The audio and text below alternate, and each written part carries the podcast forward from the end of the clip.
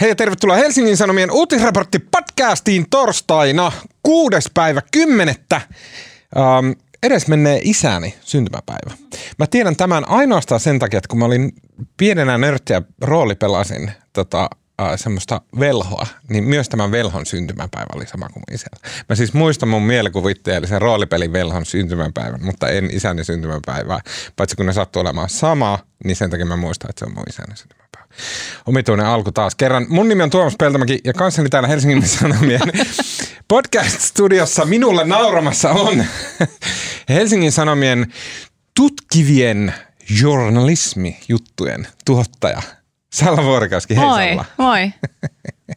Olipas ihana kuulla sun heleää naurua näin lähetyksen aluksi, jakson aluksi, koska me ei tehdä mitään tyhmää radiota. Koska sitä varten naiset ovat. Kyllä. Nauramassa heleästi. heleästi. Linnun lailla hän kujertaa. Äh, tuhahdellen hymähtelee näille sovinistisille jutoille. Äh, politiikkaa toimittaa työkseen Marko Junkkari. Hei Marko. No heissan. Mitäs kuuluu teille kahdelle? Tuolla sataa. Mä olin äsken tuolla ulkoilmassa. Siellä on ihan karsea sää. Siellä on. Äh, mun mielestä siellä on ihana sää. Mä menen silloin katsoa jalkapalloa. Aa, mikä peli on? Poiko ja se tarjalainen, joka nimeä mä. Ah, okei. Okay. Mitä onko se Sateeseen. Eurooppa-liigaa? Kova. Mm, tota, mä olen täysin eri mieltä heti näin podin alkuun. Siellä on ihana ilma. Silloin kun sataa ja on lämmintä. Ai vitsi mikä fiilis. Puhutaan säästä lisää lähetyksen loppupuolella. Nimittäin tämän viikon podcastissa keskustellaan työmarkkinakuvioista, nimittäin Suomea repinyt äh, erittäin jotenkin eksistentiaaliseksi ja niin kuin uhkailevaksi ja äh, kärjistyneeksi äh, muuttunut kiista hoitajan palkoista on ratkaistu. Siihen saatiin tällä viikolla ratkaisu. Mulla ei itse asiassa mitään käsitystä, mikä se ratkaisu on, mutta onneksi meillä on No ei mullakaan, eikä vissi kellään muullakaan Se ole riippuu vielä. keneltä Se kysytään. ri- riippuu ihan siitä, keneltä kysyy. Aiheeseen on perehtynyt Marko Junkkari, joka kertoo siitä kohta lisää. Ja myös keskustellaan aiheesta, jo- josta luvattiin keskustella jo viime viikon podcastissa. Mutta sitten kerta kaikkiaan vaan unohdettiin siinä tuoksenassa. Mikä me puhua. unohdettiin? Me unohdettiin puhua siitä, kun viime viikon podissa piti puhua siitä, että miten suomalaispoliitikot oli niin väärässä Nord Streamista. Niin Niin. keskustellaan siitä siis nyt. Nimittäin tällä viikolla äh, se on ollut noussut keskusteluun myös kaikkialla muualla, äh, kun äh, Helsingin Sanomissa julkaistiin Eero Heinaluoman haastattelu, missä käytiin läpi näitä mm, hänen silloisia hotteikkejään liittyen Venäjän ener- energia-aseeseen ja Nord Streamiin, tähän kuuluisaan äh, käsittelyyn pelkkänä ympäristöasiana. Ö, ja keskustellaan siitä. Ja vielä lopuksi puhutaan HS Vision upean, älykkään, viisaan toimittaja Veera Luomahon todella, todella häkellyttävän hienosta jutusta, joka liittyi viestintäkonsultteihin. Tällä viikollahan nähtiin myös se, että esimerkiksi Yleisradion entinen toimittaja Katri Makkonen, joka sen jälkeen hyppäsi tasavallan presidentin kansliaan ää, tekemään jotain, en tiedä mitä, ja sen jälkeen hyppäsi takaisin Yleisradioon ja sieltä Miltoniin, ja nyt Miltonista Annika Saarikon tota, ää, valtiosihteeriksi. Hän toimikoon esimerkkinä tämmöistä lobbareiden jotenkin kovasti pyörivästä hyrrästä. Keskustellaan lobbaamisesta, viestintäkonsultoinnista, demokratiasta ja sellaisesta. Lopuksi vielä hyviä keskustelun aiheita pitkien epämukavien hiljaisuuksien varalle.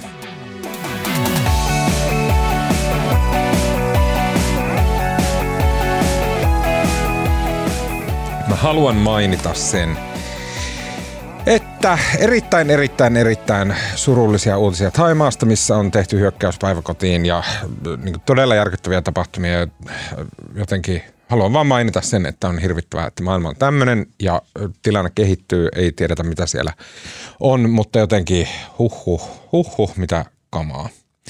Äh, järkyttävää. Toinen ö, järkyttävä asia sekin on, tota, mä haluan lyhyesti, että puhutaan tota, keskustan kannatuksesta, joka tuoreimpien gallupien mukaan on romahtanut entisestään.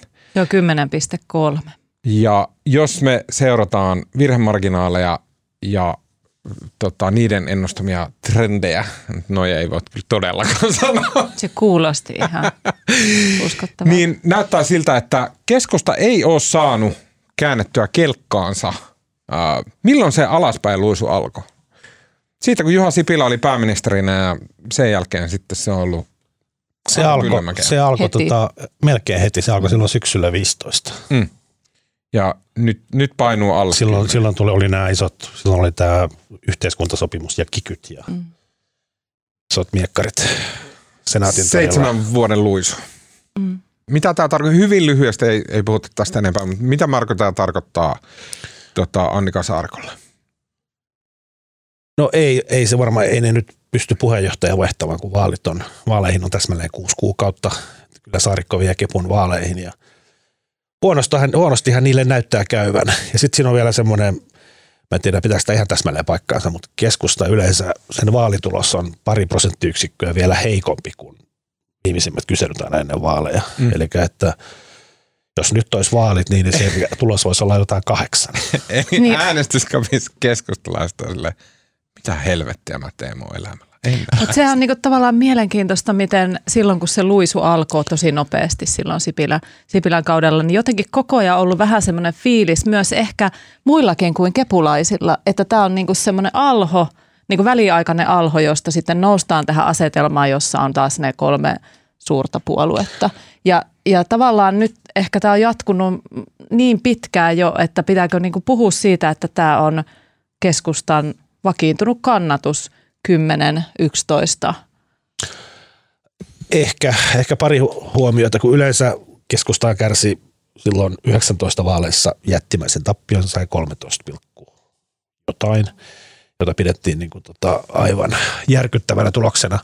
Ja nyt ollaan siis reippaasti senkin alla, mutta sehän oli poikkeuksellista, että keskusta meni tota, itse asiassa meni hallitukseen sen jälkeen.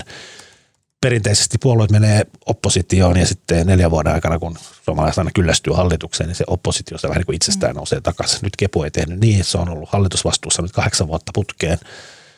Ja se jotenkin näkyy. Ja sitten se on niin kuin, muistellaan vaikka aluevaaleja silloin viime talvena, niin, niin tota, siellä Kepun tulos oli hyvä, mitä se aluevaalien niin kuin rakenne Helsinki ei järjestänyt ja aluevaalit niin kuin innostivat kepulaisia, niin siellähän keskustan tulos oli tosi kova ja silloin Saarikko vielä hehkutti just tätä kolmea suurta. Ja nyt ollaan palattu taas arkeen.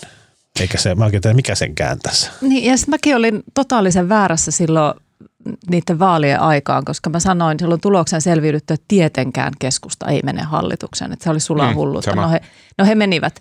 Ja sitten mä oon miettinyt tässä, että, että nyt sit seuraava tulos, jos, jos ei tapahdu jotain trendin muutosta, jos se jää tällaiseksi, niin onko keskustalla se tilanne, että heillä tietenkin siihen, että pääsevätkö he hallitukseen, niin vaikuttaa aika monet muutkin asiat kuin keskusta itse, mutta että onko heillä niin kuin varaa jäädä hallituksen ulkopuolelle? Onko keskustalla jo niin paljon semmoisia niin isoja periaatteellisia kysymyksiä liittyen aluepolitiikkaan, sitten tämmöisiin pien, pienempiin asioihin, no ehkä ne Siis jäädä tässä tulevassa hallituksessa. niin, tavallaan puolustettavia asioita, niin kuin puhutaan alueiden kohtalot ja sitten nämä turkikset ja, ja ties mitkä muut turpeet ja muut, että onko, onko tavallaan niin kuin tilanne, onko siinä jotain samasta, samanlaista kuin RKPllä?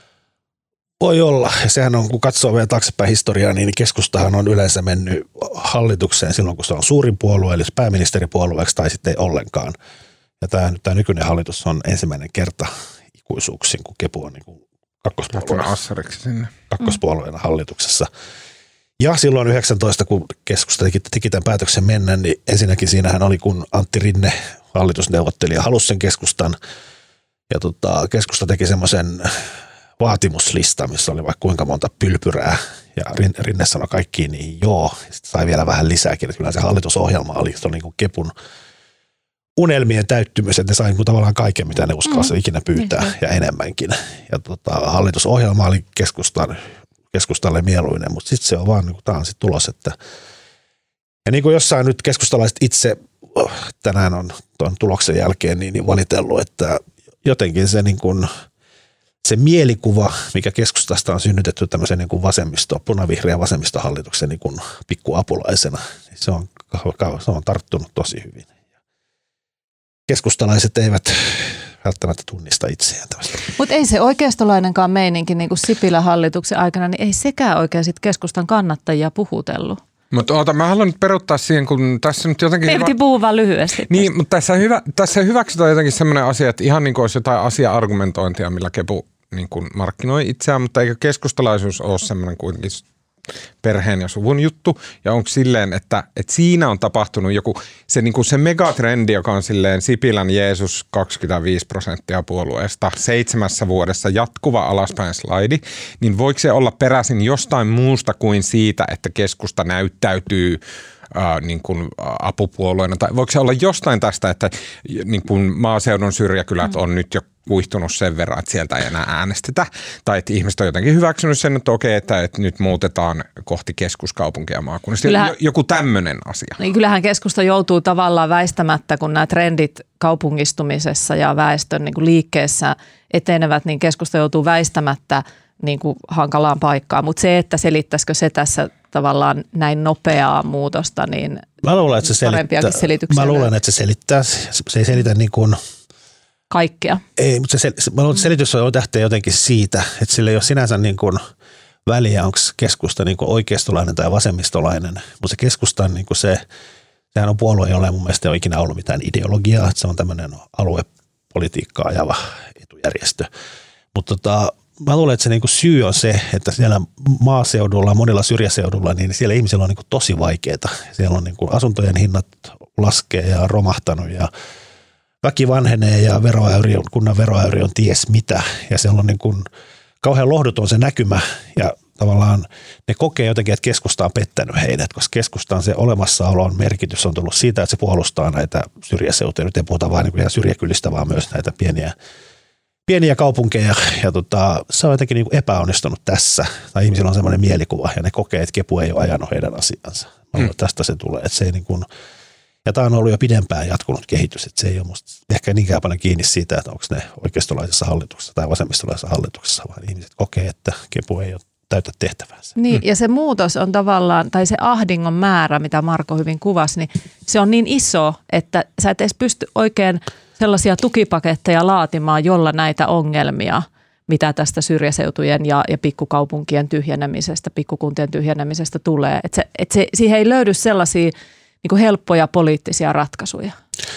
Ja sitten vielä yksi, mä, koska äänestäjät on niin kuin kumminkin aika fiksuja, niin, mä, mä luulen, että aika moni äänestäjä on niin kuin jotenkin näkee sen, kun keskusta on epätoivoinen ja ne tekee koko ajan semmoisia niin pikkunäppäriä temppuja. Koko ajan tulee jotain ylimääräistä lapsilisää tai Itä-Suomeen tämmöinen verovapaa alue tai tämmöisiä opintolainojen anteeksianto maalle muuttaville. Ja koko ajan tulee tämmöistä niin pikkukikkailua ja niin kuin se, se näyttää niin kuin – se näyttää jotenkin epäuskottavalta, koska ei kukaan usko, että Itä-Suomeen tulee verovapaata aluetta ja vaan puhuu siitä. Kuulostaa jotenkin hullulta, en ollut kuullut tuommoista. Okei, okay. uh, mennäänkö varsinaiseen ensimmäiseen aiheeseen, joka on siis uh, työmarkkinakiistan ratkaisu. Mä nyt pahoittelen. Että Nukahdakse? Mä... Se oli silmät vai? Niin, en mä tiedä. Mä oon normaalisti semmoinen niin kuin kylmän looginen pidättyväinen itseni, mutta tota, tämä aihe on semmoinen, että en tiedä, vaikeeta on. Marko, please saata kartalle.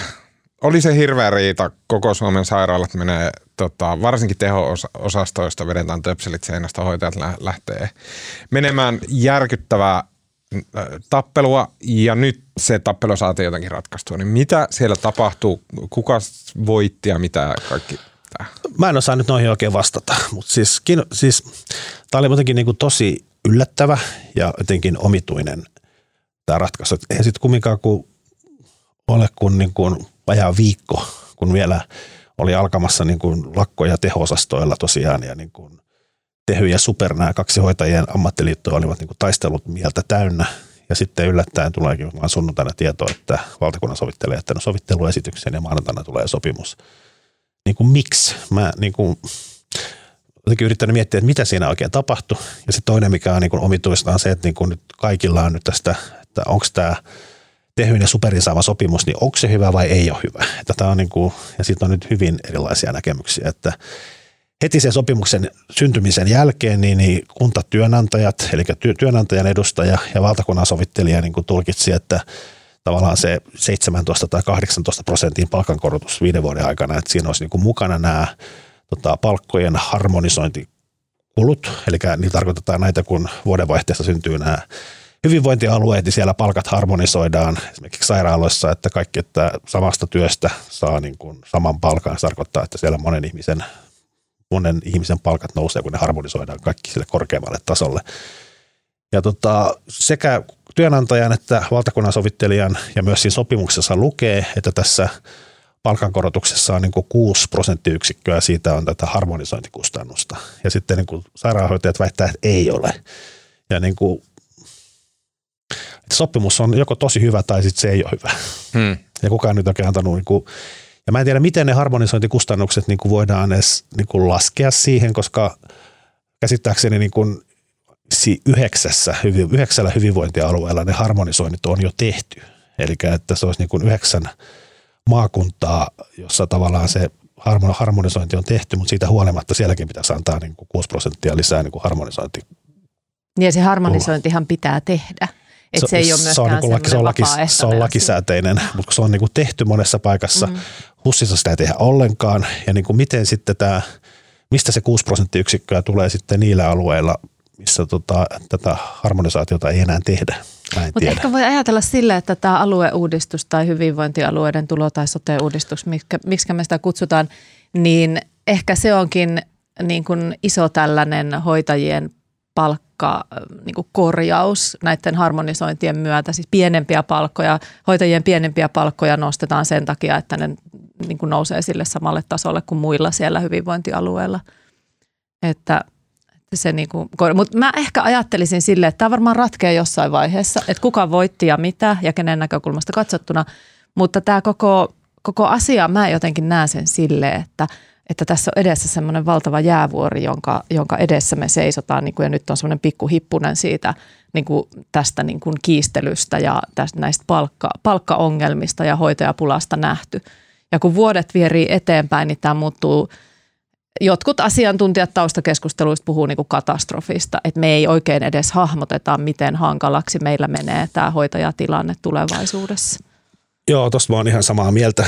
Ja tota, mennään tuohon kohta, mutta ehkä vielä sitten tämä selviää silleen, miten hyvä tämä sopimus oli, koska nyt niin kuin muilla kunta-alan työntekijöillä, siis opettajilla ja muilla kuntaihmisillä, niin nehän teki jo keväällä tämän sopimuksen, missä heilläkin sai 3,6 prosenttiyksikköä plus sitten tämmöinen 5 prosenttiyksikön pitkän aikavälin niin kuin palkkojen korjausohjelma. Ja sitten siinä keväällä tehtyyn sopimukseen, niin siihen kirjattiin, että jos hoitajat saa enemmän, niin sitten hekin saa. Sitten he neuvottelee vielä itselleen lisää.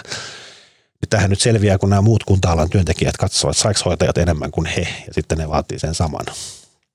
Eli hoitajat sai sen saman, mitä nämä muut kunta-alalla, sen tota, 5 prosenttiyksikköä, sitten tämä 6 prosenttiyksikköä näitä, tota, näitä tota, harmonisaatiorahoja, jotka ehkä ei ole harmonisaatiorahoja tai jotain muuta.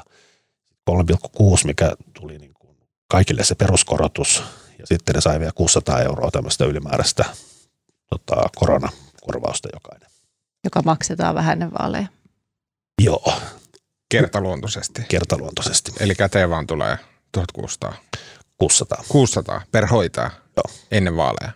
Ja mitä milloin se maksetaan? No joo, ei se nyt siihen vaaleihin välttämättä liity, mutta Kuulostaa siinä kevä, keväällä ennen vaaleja maksetaan kuitenkin. Maaliskuusta jotain. Niin, niin musta oli jotenkin se musta niin kuin suuri mysteeri, että miksi se sopimus sitten nyt syntyi. Koska nämä oli jotenkin niin juntturasena neuvottelut ja ei tässä ollut niin kuin mitään kun oikein ulospääsy tietää näkyvissä. Ja sitten se yllättäen vaan syntyi. Sitten mä yrittänyt miettiä, että miksi ihmeessä. Ja varmaan niin kuin yksi syy on ehkä se, että niin kuin esimerkiksi näiden teho, tehohoito-osastojen niin kuin sulkeminen, niin sitähän, jonka myötä sitten alkoi tämä pakkolakikeskustelu ja säädettiin, että ei saa ihmisiä jättää kuolemaan. Mutta tota, ne ehkä menetti vähän tämmöistä yleistä niin kuin kansalaisten sympatiaa myös tässä tehohoitoasiassa, koska kansalaisten enemmistöhän ehdottomasti olisi valmis maksamaan hoitajille paljonkin enemmän. Mä luulen, että hoitajat rupesivat vähän niin kuin häviämään tätä PR-taistelua tässä, ehkä osittain johtuen niistä tehohoitopaikoista. Ja sitten toinen, mikä minusta oli jotenkin, niin kuin, mä en tiedä, onko täällä mitään merkitystä, mutta tota, esimerkiksi Tehy maksoi näille, Tehy oli ilmoittanut, että se maksaa tota 140 euroa päivässä lakkokorvausta ihmisille, jotka on lakossa, ja se tulee kaikilta päiviltä, siis myös viikonlopuilta. 140 euroa päivässä tekee niin kuin, mitä neljä tonnia 200 kuussa. Eli ne sai saada lakkokorvauksia enemmän kuin palkkaa. No niillä palkoilla ei ihme.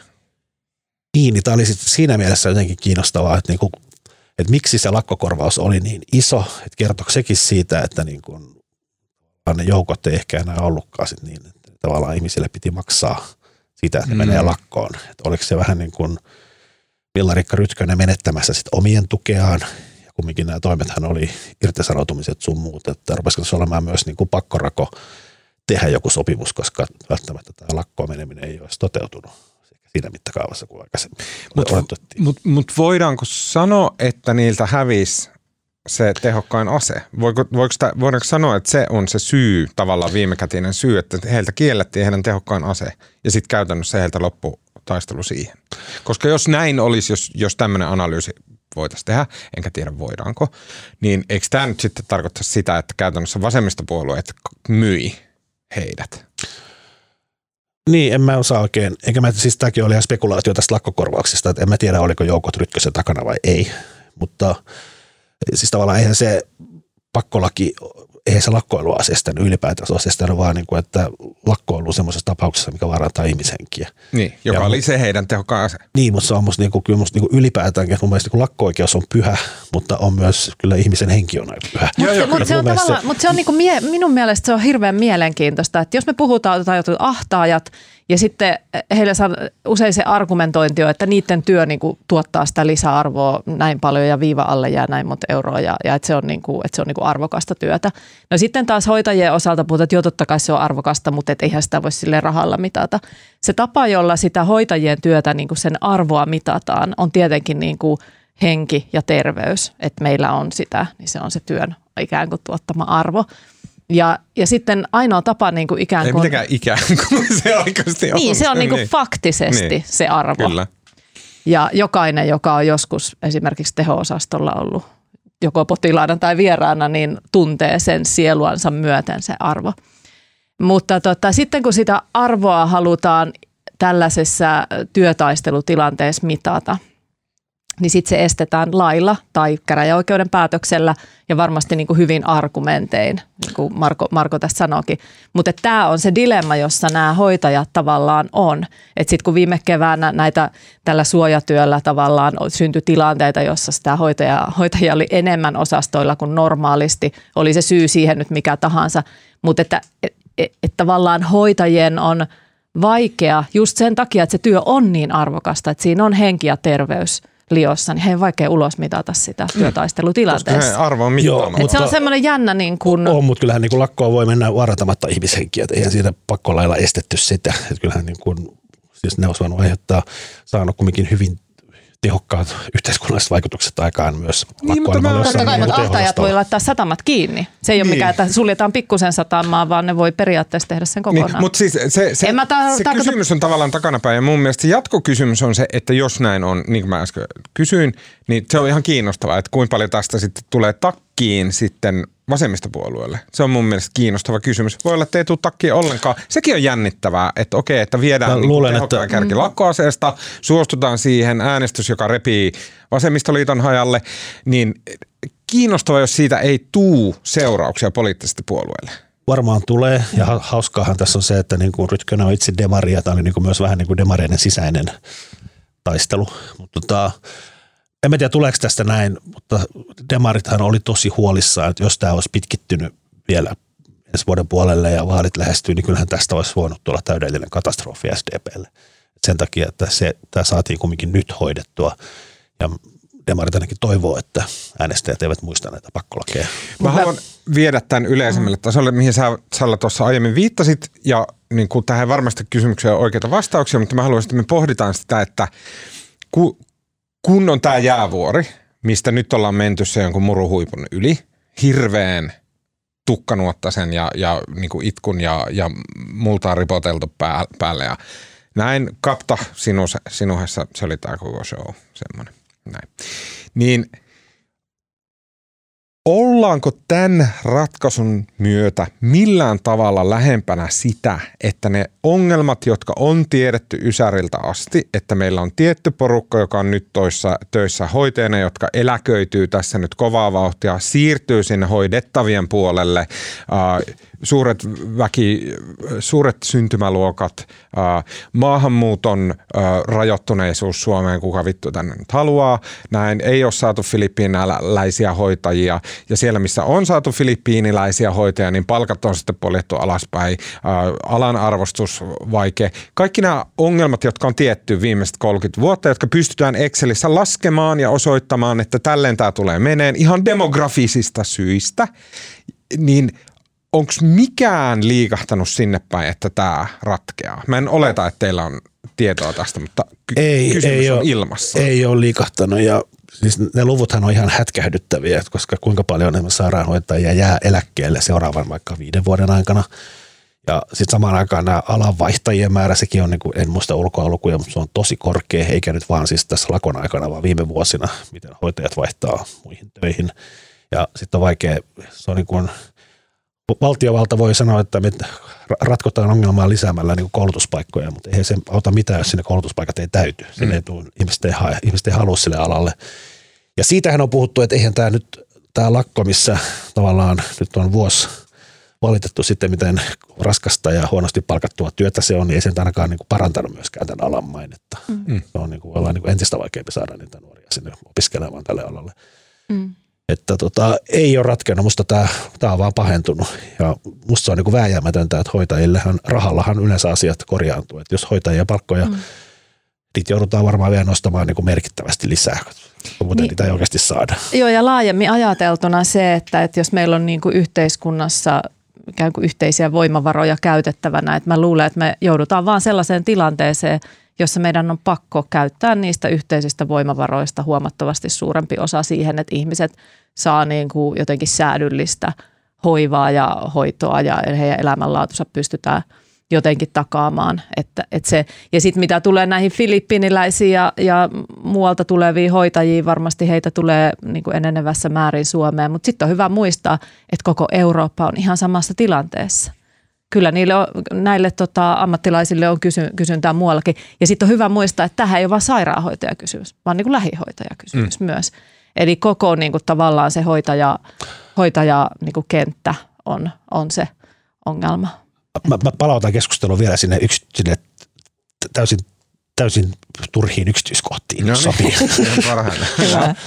Niin, niin sitten vielä kun mä äsken päivittelin sitä, että miten se, niin kun, se harmonisaatio raha, kun, että miten se niin kun hoidetaan, kun ei se niin kun, nyt on jo sovittu monessa, monella hyvinvointialueella. Ja se toinen on, että eihän kaikki tehyläiset ole niin kuin edes kunnalla töissä. Osahan niistä on yksityisissä tota, lääkärifirmoissa. Niin miten se, eikä siellä mitään harmonisaatiota tehdä. Miten tämä 6 prossaa hoituu sitten yksityisellä puolella? En tiedä.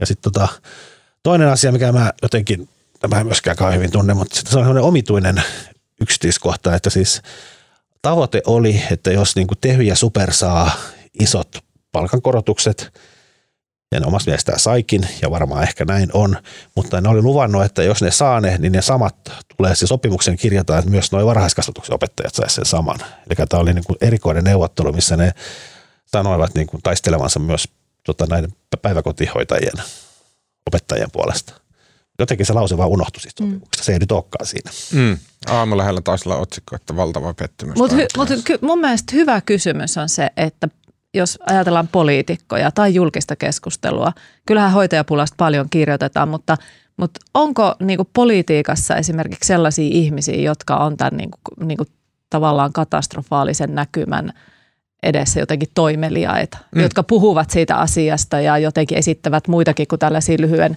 tähtäimen ratkaisuja tai sellaisia pintatason, tason, niin kuin, että tuodaan väkeä muualta. Et mä luulen, että me joudutaan sit yhteiskunnassa miettimään paljon isompiakin ratkaisuja kuin sitä, että, että saadaanko me niin kuin Filippiineiltä tuhat vai kaksi tuhatta hoitajaa. Mutta eräs, eräs tota tämmöinen politiikan taustavaikuttaja sanoi mulle, että tämä on sarjassa niitä kysymyksiä, että ne on niin, niin liian isoja. Mm. Liian isoja ja liian viheliäisiä. Mm. Näin varmaan on ja toi on musta hyvä pointti, koska ei, musta tuntuu, eikö, siis poliitikot mieluummin ne sitten niinku tavallaan vaikeuttaa asiaa entisestään, että siis tavallaan helpoimpia ratkaisujahan on, on jonkinlainen ongelma, niin kuin vaikka nyt vanhusten hoito ja hoiva, missä ei tarpeeksi väkeä ja siellä vanhukset pääse sängystä päivän aikana ylös, eivätkä pääse ulkoilemaan eikä mitään muutakaan. Ja sitten se ratkaisu tähän on aina jonkinlainen niin kuin numeraalinen, jonkinlainen niin kuin lakiin kirjattu standardi ja vaatimus. Ja sitä aamusta tämä 0,7 hoitajamitoitus on oikein klassinen, että lainsäätäjä säätää, että pitää olla seitsemän hoitajaa kymmentä vanhusta vuorokaudessa miettimättä, että onko näitä hoitajia niin kuin saatavissa niin paljon mm. ja ei ole. Sitten lähdetään niin kuin mitoitus, jota ei, jota ei pystytä toteuttamaan. Mä, mä Saanko esi- heittää yhden iso vielä asian Joo. tähän niin kuin rinnalle? Et, et sitten toinen niin kuin iso kysymys, joka on myös viheliäinen tai no, vähän katsontokannasta riippuen, mutta niin kuin tosi iso juttu on tämä, että mitä ilmastopakolaisuus tekee. Että et lähteekö massat, kun nämä niin eri alueet maapallolla kuumenee niin paljon, lähteekö ihmisiä iso, isoina määrinä liikkeelle? Ja mitä se tekee niin kuin Suomen väestörakenteelle? Tuleeko meillä semmoisia niin – niin kuin tavallaan systeemisiä yllättäviä muutoksia, että se vaikuttaa sitten sitä Mun mielestä, tähän. siis tää, mä muistaakseni kysyin tätä jo viime ö, podissa, mutta että et, et mikä on se taho, joka hoitaa sen niin kuin 20-30 vuoden aika perspektiivin suunnittelua Suomessa, jos on olemassa silleen esimerkiksi niin kuin seuraavaksi puhutaan, että armeijan kenraalit Ysärillä alkoi suunnitella – että Suomen, Suomi yhtenäistetään NATO-joukkojen kanssa. Heti kun se oli niin kuin neukkojen kaaduttua mahdollista, näin. Eli siellä jossain armeijan sisällä on se pitkän linjan suunnittelu, joka katsoo sinne johonkin 30 vuoden päähän, 40 vuoden päähän, näin. Sitten sä oot Marko aiemmin puhunut siitä, että miten Suomessa poliittisessa koneistossa semmoista pitkän linjan suunnittelua toimittaa tietyt virastopäälliköt, joiden kaudet on siis erittäin pitkiä. Esimerkiksi Martti Hetemäki, joka oli mitä 160 vuotta ää, valtiovarainministeriön kanslian päällikkönä. Ja et, et hän, hänen niin yksi funktio on se, että et hän on siinä niin pitkään sen takia, että hän pystyy tekemään pitkä kantoisia päätöksiä. Hän, hänellä on erilaiset niin kuin vastuut ja velvollisuudet kuin poliitikoilla. Mutta kuka on sitten sosiaali- ja terveyspuolella, mikä on se taho, joka hoitaa jollain mekanismilla olemalla joku laatikko-organisaatio kaaviossa, niin hoitaa sitä pitkän linjan suunnittelua. Mulla yllättäen tulee mieleen, että se tavallaan on esimerkiksi niin kuin jotkut tietyt professuurit tai, tai tietyt niin kuin tutkimusalat tai tietty äh, niin kuin laskentatoimi, mitä tehdään jossain yliopistossa, jossa tehdään pitkäjäntöistä tutkimusta tai jotain tälleen näin. Joo, ja siis sitä tehdään varmasti sosiaali- ja terveysministeriössä. Näitä mietitään, sitä mietitään niin kuin yliopistolla, sosiologian laitoksilla ja sosiaalipolitiikan laitoksilla. Sitä mietitään eläkeyhtiöissä, sitten eläkesydämin ympärillä olevissa erilaisissa tutkimustouhuissa. Ja kyllä sitä mietitään joka paikalla, paikassa, mutta ehkä tässä on niin kuin hassuintahan niin kuin ylipäätäänkin niin kuin väestö, väestöennusteet, niin ne, eihän ne tule mitenkään niin kuin, kuin Venäjän hyökkäys – Ukrainaan yllätyksenä, vaan nehän tiedetään niin kuin vuosikymmeniä niin, etukäteen. Kyllä, sen takia se on niin kuin helpompi duuni. Se on aika helppo duuni ja kyllä niin, niin. No, Suomen väestön, aika... väestön määrän ennustaminen on aika ei, Ja sitten se on niin vaikeaa. liikuttavaa aina, kun tulee se, että no nyt vauvojen määrä on lisääntynyt jollakin, oliko se nyt peräti jollain tuhannellakin hypännyt jossain niin. vaiheessa ehkä. Se romahti mitä, taas. Niin, ja sitten se romahti, sitä aina, että no niin, nyt lähdetään uuteen nousuun ja ei, nyt on taas laskenut. Ne on niin pieniä, tuli, Pieniä asioita, että niillä on niin kuin käytännössä. Sitä iloittiin viime vuoden lopussa. Viime vuoden niin kuin, oli aika koronavauvoja. niin. Se syntyvyys nousi 21 niin kuin musta syksyllä. Mutta sitten tämä vuosi on taas ollut ihan katastrofaalisen huono. Niin. Mikä Mut teitä ihmisiä vaivaa? Syyskuuhun mennessä niitä vauvoja oli syntynyt niin kuin vielä tuhat vähemmän kuin vuotta aikaisemmin tai jotain, mikä oli niin kuin kaikki aikojen pohjalukut. Me ollaan kaikki inseleitä. No niin, mennään eteenpäin. Uh, tota, uh, Tällä viikolla keskusteluun nousi toden teolla suomalaisten poliitikkojen synnit liittyen Nord Stream 1 ja 2 maakaasuputki, jotka kulkevat hyvin pitkiä pätkiä Suomen talousvesiasia-alueella. Nord Stream 1 päätettiin hallituksessa, jossa pääministeri Matti Vanhanen oli tämä head honcho ja sitten siellä oli ulkoministeri Alexander Stubb. Sitten siellä oli valtiovarainministerinä, ää, nyt voimme olla, että menee pieleen, mutta Eero Heinäluoma ehkä, oliko jossain välissä? Vai oliko hän vasta Nord Stream 2 aikaa valtiovarainministeri? Heinäluomahan oli siis kauan sitten. Heinäluoma. Oliko ennen valhaista? Ei ole. Antti Rinne oli Stubbin, Stubbin aikana. Okei, okay. uh, mutta miksi Heinäluoma sitten kommentoi niin paljon? Palaisemaan. Jossain isossa roolissa Heinäluoma oli silloin. No Heinäluoma on siis keskeinen poliitikko, joka mm. harrastaa ulkopolitiikkaa. Että ei semmoista, siis äh, Heinäluoma oli SDP-puheenjohtaja ennen Jutta Urpilaista, että se oli, googlaapas ne vuodet. Se oli siis valtiovarainministerinä tuossa vanhaisen ykköshallituksessa. Okei, mutta kaksi, joo, ja Katainen oli 2011, joka oli se silloin, milloin Heinäluoma 2003 ja 2007 tota, Heinäluoma oli valtiovarainministeri. Okei, hyvä. Uh, tota, näin, ja silloin suomalaiset poliitikot, uh, meidän uh, toimittaja Petti Pelli kirjoittanut erinomaisen jutun ja koosta, jossa hän on haastatellut Eero Heinäluomaa ja sen lisäksi käynyt läpi sitä keskustelua eduskunnassa, jossa puhuttiin tästä lähinnä Nord Stream 1 maakaasuputkesta. Se kakkonen meni paljon pienemmällä tota, keskustelulla läpi. Mutta kyllähän tässäkin sitä kunniaa voi kyllä tässäkin antaa Kepulle, että kyllähän siis on Nord Stream 1 aikaa, niin, niin vanhanen oli valtiovarainministeri, tota, Paula Lehtomäki oli toi tota, mm. Venäjän seuran puheenjohtaja. Kyllä, ja Kyllä. se oli ainakin siis ympäristöministerinä. Ja mä mielen, että vanhan Tiili... oli niin tämmöinen kemikaaliali. Kimmo, Kimmo Tiilikainen oli, kyllä siinä oli kepulaiset oli isossa roolissa tässä ainakin. Kyllä, kyllä. Kaikki kunnia heille tässä aiheessa. Ää, tota, Petja kirjoittaa omassa jutussaan tällä, tällä tavalla. Eduskunnassa käytiin laaja keskustelu Nord Streamista vuonna 2009. Mm, keskustelun perusteella on helppo todeta, että Heinäluoma ei ollut ajatuksineen yksin, ja hän viittaa siis tähän niin kuin ajatuksiin näistä Nord Streamin ongelmattomuudesta.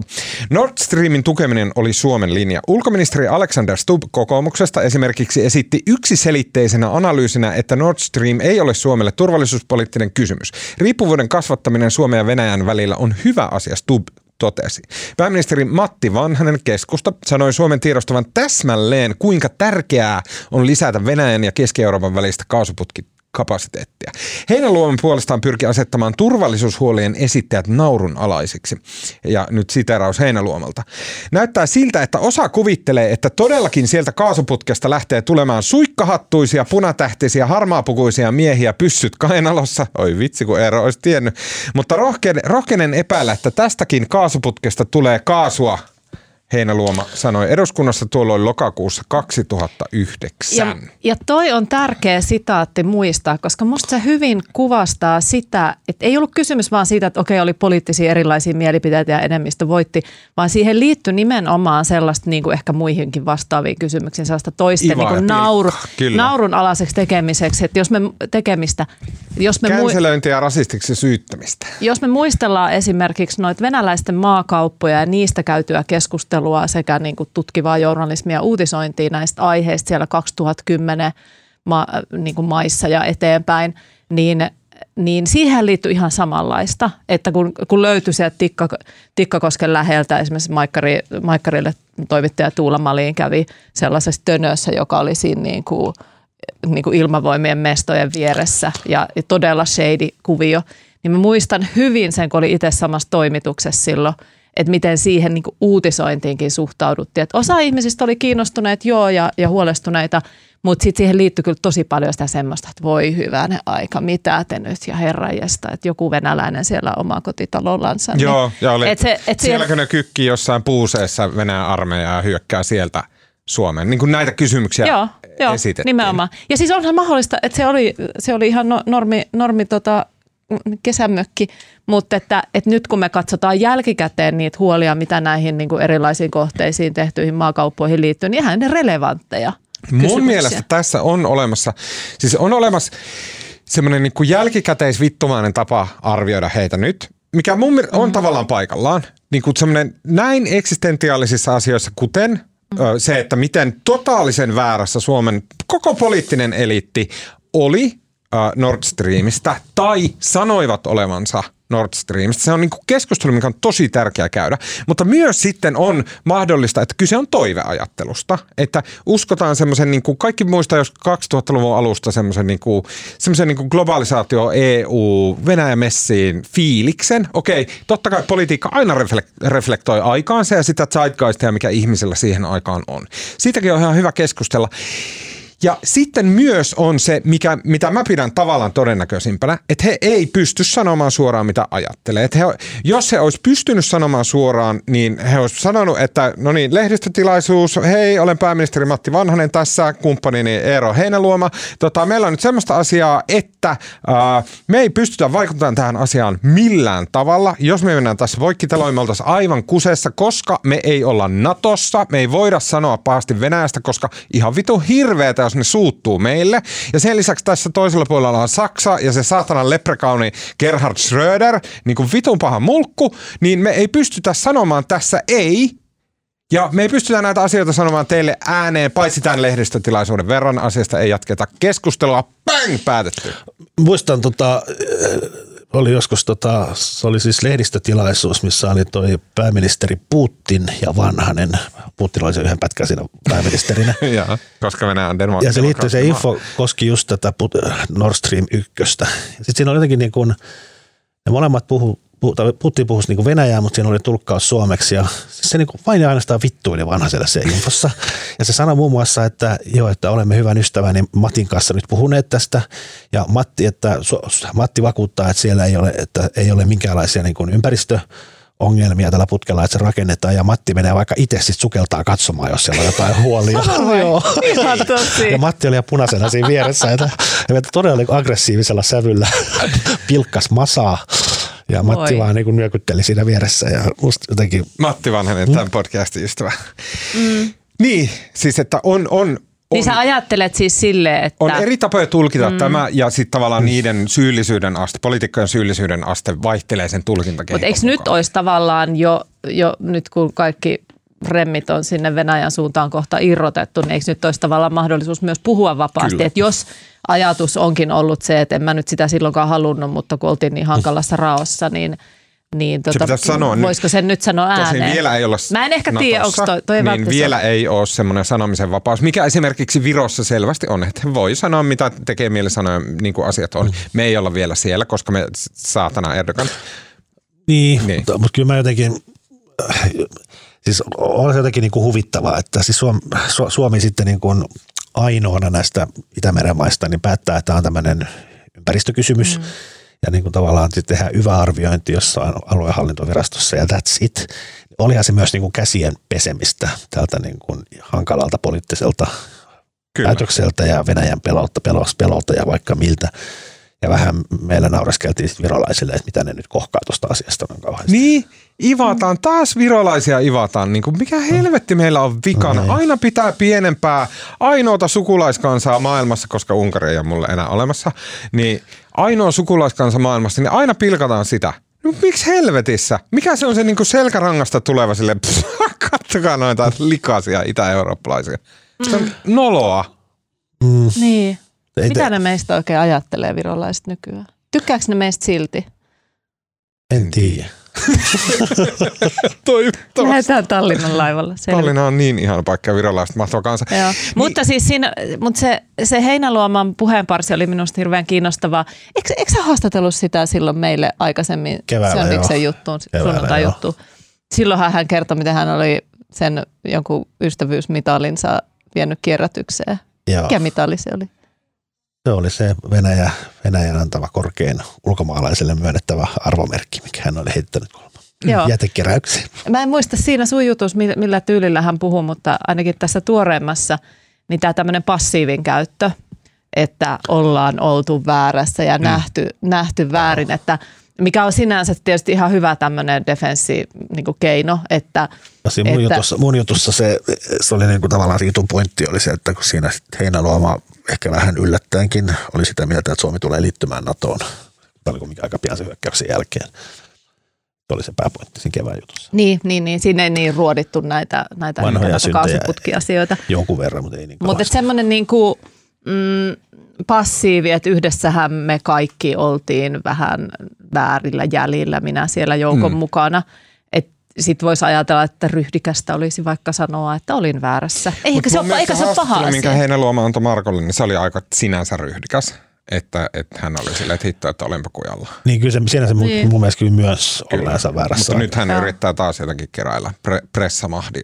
Ja sitten mä ymmärtänyt, että siinä Petjan haastattelussa, sanoiko se, että sitä on jotenkin se video, mikä pyörii tuolla netissä sit Joo. jostain eurovaaleja edeltävästä Joo, tentistä. ois, joo, Se on EK irro- sitä olisi, et sit olisi jotenkin niinku leika, leiket, leikelty. Niin. Mä ymmärrän, että ei, sitä ei ole leikelty. No on En varmasti silleen, että ei siinä nyt ole koko haastis, vaan siinä on niin kuin pikku pätkä. Niin, mutta ei sillä niin kuin, jo, ainakin jo- jostain luin jonkun katsoneen sen videon kokonaisuudessa. ja Ainakaan niin kuin, ei sitä niin päinvastaiseksi Heinäluoman näkemyksiä Mun mielestä. Heinäluoma aivan oikein sanoi tässä Petja Pellin jutussa, että häntä harmittaa se, että siitä ei näy se konteksti, että siinä kritisoitiin muita Euroopan valtionpäämiehiä, jotka ovat lobanneet Venäjän asiaa. Ja sitten halla otti siinä puheeksi, että no hei, että... Niin rinnasti Et, niin, rinnasti suomalaisia. Niin. Lipposen ja sitten nämä muut tämmöiset niin selkeät Putinin kätyrit. Ja sitten, että ää, Heinäluoma protestoi tätä Lipposen tuomista Okei. tähän sotkuun. Ja se konteksti ei näy siinä Okei. klipissä, mikä kiertää. Mutta mun mielestä se on vähän niin kuin sillä, että so what? So what? Koska Mutta synti on aika sanokaa, paha silti puolustella Niin. Lipposta. sanokaa te, että nyt jos meillä on niinku Heidi Hautala ja Ville Niinistö vihreät, onko siellä vihreissä muita näitä tämmöisiä oikein nähneitä, mutta ainakin nämä kaksi tyyppiä, niin mistä johtuu, että vihreät ei osaa niinku yhtään ulos mitata tätä? Mm. Twitterissä jotain, jotain pientä niinku ininää, mutta siis No Ville- eikö, niin, eikö tämä ole niinku poliittinen Ville kohta? Niinistö yksinään. Ville Niinistö- Ulos mittaa kaiken No se maailman. on- Se nostaa omaa häntäänsä hyvin siis ahkerasti siellä. niin. Mikä se vihreiden kannatus oli jotain? Joo, en mä tiedä, musta, musta vihreät on jotenkin niin kujalla muutenkin, Eikö että ei ne, niin kuin, nehän voisi ottaa kaiken ilon irti. Niillä on kuitenkin ulkoministeri, joka on, on suoriutunut tehtävästään suhteellisen hyvin ja ei ne ottaa siitä, siitäkään mitään iloa irti. No, niin kuin vi- ne hoitaa virkamiesmäisesti asio- asioita eteenpäin. Mä haluan tähän kaikkien koko keskusteluun vastasi äh, Eversti Martti J. Kari, joka on noussut tämmöiseksi niin kuin median ja, ja somen lemmikiksi äh, hassussa pipossaan ja, ja tota, kärkkäinen lausuntoineen, mutta varmasti hän on myös niin kuin, sillä tavalla mies paikallaan, että tietää mistä puhuu. Ähm, hän, äh, tota, äh, meidän jutussa kerrotaan näin lausuntoon ja tällä viis- viitataan tähän Heinäluoman puheisiin. Lausuntoon tarttui muun muassa Jyväskylän yliopiston työelämäprofessori pääsikunnan entinen apulaistiedustelupäällikkö Martti J. Kari. Hän kommentoi Heinäluoman näkemystä Twitterissä sanoen, että Venäjän sisäisen kehityksen ongelmat kyllä kerrottiin poliitikoille, mutta asiaa ei kuunneltu. Ja täällä hän viittaa tähän ää, koko kuvion. Mutta sitten mua ärsyttää tämä, mitä Kari sanoo. Ja tämä on mun mielestä leimallista tälle keskustelulle, mitä Suomessa käydään.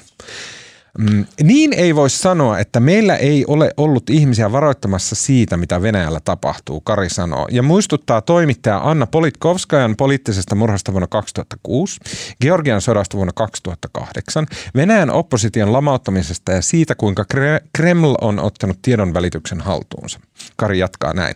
Ja kyllähän me näimme, miten Venäjä käytti kaasua Ukrainan suuntaan vuoden 2004 oranssin vallankumouksen jälkeen. Kaasun hintaa nostettiin tai saantia sään- säännösteltiin ja näin painostettiin Ukrainaa. Ja sitten tämä kaikki ihan totta. Ja tämähän on silleen, että okei, että julkisessa keskustelussa oli seikkoja, jotka teki Venäjän toiminnan Nord Streamissa erittäin kyseenalaiseksi. Mutta mä haluaisin niin vielä jotenkin alleviivata sitä, että ei ole millään tavalla oikein olettaa, että Heinäluoman tasoiset ihmiset, kenenkään Suomen pääministerin tasoiset tai valtiovarainministerin tasoiset ihmiset on pelkän jonkun julkisen keskustelun varassa. Martti J. Kari viittaa muun muassa tämmöiseen UPin äh, raporttiin, jossa 2016 arvioitiin Venäjän toimijana ja se oli niin hy- hyvin katastrofaalinen se analyysi siinä, mikä UPilta tuli, että mitä Venäjä tekee, miten Venäjä käyttää kaasuasetta, mikä on Venäjän tulevaisuus. Ja Suomen poliittinen äh, johto Nord Stream 2 suhteen toimi aivan päinvastoin mitä UPin raportissa sanotaan. Mutta siitä huolimatta mä oon siis ihan sata varmasti pääministerin, valtiovarainministerin, puolueiden johtajan tasoisilla ihmisillä on käytettävissään ei julkista analyysiä, ei julkisia toimenpideehdotuksia, ei julkisia skenaarioita, jotka on tässä aivan olennaisia.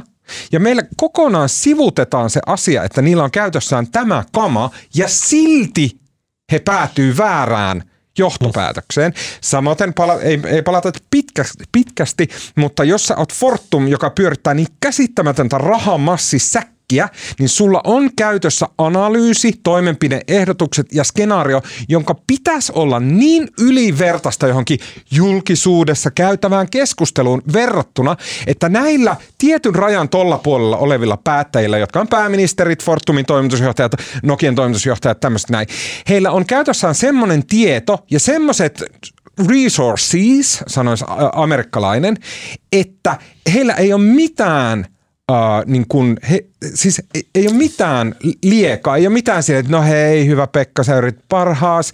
Ja Mun mielestä on aivan olennaista, että meillä pystytään käymään nyt jälkijättöisesti julkisesti läpi myös tämä analyysi, se salattu analyysi, se korkean tason analyysi, koska mietitään esimerkiksi Amerikan keskustelua Irakin sodan jälkeen, jolloin kaikki tämä oli aivan olennaista, että miten vitussa päädyttiin tämmöisiin johtopäätöksiin, mihin se pohjas, se kama. Mutta meillä ei tehdä tätä Suomessa, meillä on sille, no hei, olihan paljon lehtijuttuja siitä, että Venäjä very bad, very bad. Mut, niin, no, sano se. No mä sanon vaan, että näin, näin on. Mä oon täsmälleen samaa mieltä. Ja musta se kertoo vaan siitä, että tämä on joku tämmöinen kumminkin vuosikymmeniä oltiin sille umpisuomettuneita ja pelättiin Venäjää ja, tai Neuvostoliittoa ja oltiin, niin kuin varottiin kaikkia, kaikkia sanoja ja tavallaan opeteltiin semmoinen ulkopoliittinen liturgia ulkoa, missä aina muistettiin kehua YYA-sopimuksen historiallista merkitystä ja se oli musta vaan niin kuin – se jollain tavalla oli näiden vanhempien poliitikkojen niin kuin selkäytimessä edelleen. Se varmaan selittää. Ja sitten semmoinen toiveajattelu siitä, että jos, jos tämä tämmöinen kauppa ja putket niin kuin tekisi venäläistä kilttejä. Ja nyt mm. pitää muistaa, että me olemme pieni maa, kaikki tuntee toisensa ja sitten poliitikkoihinkin, kun tavallaan Mä ymmärrän sen, että okei, katsotaan eteenpäin ja ei nyt aina muistella niitä menneitä, mutta nyt me puhutaan politiikasta eikä, eikä niin kuin mistä tahansa niin kuin viranhoidosta.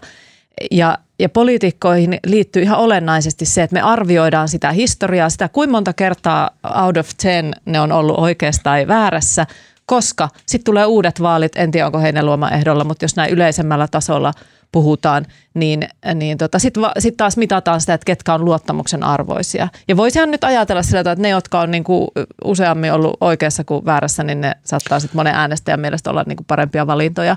Mutta että sitten, sitten tähän liittyy myös sellainen, niin kuin Suom- Suomessa on aika vahva, tämä on ehkä vähän romuttunut meilläkin tullut tätä polarisaatiota, mutta meillä on aika semmoinen vahva konsensushakuisuus mm. yhteiskunnassa. Ja sitten syntyy sellaisia niin kuin isoja totuuksia – että siellä niin kuin laitamilla voi olla joku piipittämässä jotain, mutta et syntyy niin kuin helposti semmoisia yhteiskunnallisia... Just joku Heidi Hautala siellä niin, niin piipittää lä- joku, mikä jota... se on joku niin. nainen. Niin. Ja sitten se varmaan vaikutti myös se, että Et niinku, se... jotenkin tämmöinen niinku, vaikka eduskunnassa tämmöinen niinku, jotenkin ulkopoliittinen keskustelu, niin sitä dominoi tavallaan äh, nämä vähän ikääntyneet miehet, Seppo Kääriäiset, Eero Heinäluomat, Ilkka Kanervat, niin kuin vuosikymmeniä. Ja sitten tavallaan siihen ei niin kuin – No Ville Niinistö on sitä mieltä, että hän on maan johtava, johtava ulkopolitiikan tuntija, mutta siellä on niin kuin kauhean vähän tämmöisiä niin kuin nuoremman polven, jotka ei olisi täysin läpimarinoituja siinä suomettuneisuuden ajassa. Ei niitä mm. nyt vieläkään näitä nuoria kauhean paljon, mutta se oli jotenkin, moni nuorempi kansanedustaja on puhunutkin siitä, miten niin kuin etenkin ulkopolitiikassa oli niin kuin aikaisemmin kauhean vaikea päästä ääneen tai osallistua siihen keskusteluun, kun se oli niin täysin näiden vanhojen herrojen dominoimaa. Mm. Mm, kyllä. Ja sitten sit tavallaan se just se sinne passiivin taakse tai meidän, me kaikki taakse meneminen on siinäkin mielessä musta niin kuin epärehellistä ja vähän vaarallista, että jos sä itse oot, että jos on niin kuin viisi tyyppiä äijää, jotka, jotka käytännössä niin kuin sille julkisella tasolla muodostaa sitä ulkopoliittista konsensusta, ja jos sä oot yksi niistä, niin silloin, silloin tavallaan se rooli on paljon suurempi kuin niin kuin ihan riippumatta siitä, mitä mm. ne 200 kansanedustajaa ja kaikki Kyllä. muut ajattelee. Ja, mutta mä kysyn, missä teille, teidän mielestä kulkee se raja, että on, niin kuin, on, on se jana, jossa on, että okei, että sä oot, sä oot joku perussuomalaisten kansanedustaja, sä sanoit 2013 Twitterissä jotain tyhmää apinoiden masturboinnista, niin siinä me ollaan silleen, että okei, se oli aikaansa, mennään eteenpäin. Bygones be bygones. Ja sitten on silleen, että sä oot, sä oot pääministeri jolla on Suomen koko kansakunnan, koko tämän saatanan kallion kielekkeen kannalta eksistentiaalinen kysymys, joka on suhde Venäjään, silleen, koska ne on ainoa, jotka pasauttaa meidät täältä huitsi helvettiin. Niin, ja sit sä kämmäät siinä totaalisesti täysin. Sun analyysi, sun toimet on sataprosenttisesti väärin. Siinä on niin kuin ne ääripäät tässä rajassa. Mutta missä kulkee se niin kuin anteeksi annon, se niin kuin, että hei menneet on menneitä, että katsotaan eteenpäin. Missä kulkee se raja? Kuka on silleen aina vastuussa ja kelle voidaan olla silleen, että no sä oot niin pikkuviskaali, että ei nyt niin väliä, että me kattoo. Äänestäjät päättää. Ei, boring, väärin. Seuraava vastaus. Ei kelpaa. Mä en oikein, en mä osaa, no musta äänestäjät päättää hyvä vastaus. Musta se on niinku, musta niinku samaan aikaan, musta ehdot, on ehdottoman samaa mieltä, että näistä pitäisi keskustella ja kaivaa kaikkien vanhat synnit esille ja tyhmyydet ja se, miten väärin on nähty Venäjä. Niinku siitä huolimatta musta on vähän niin kuin, niin kuin henkilökohtaisesti, musta on vähän jotenkin väsynyttä, koska tämä oli niin, niin kuin,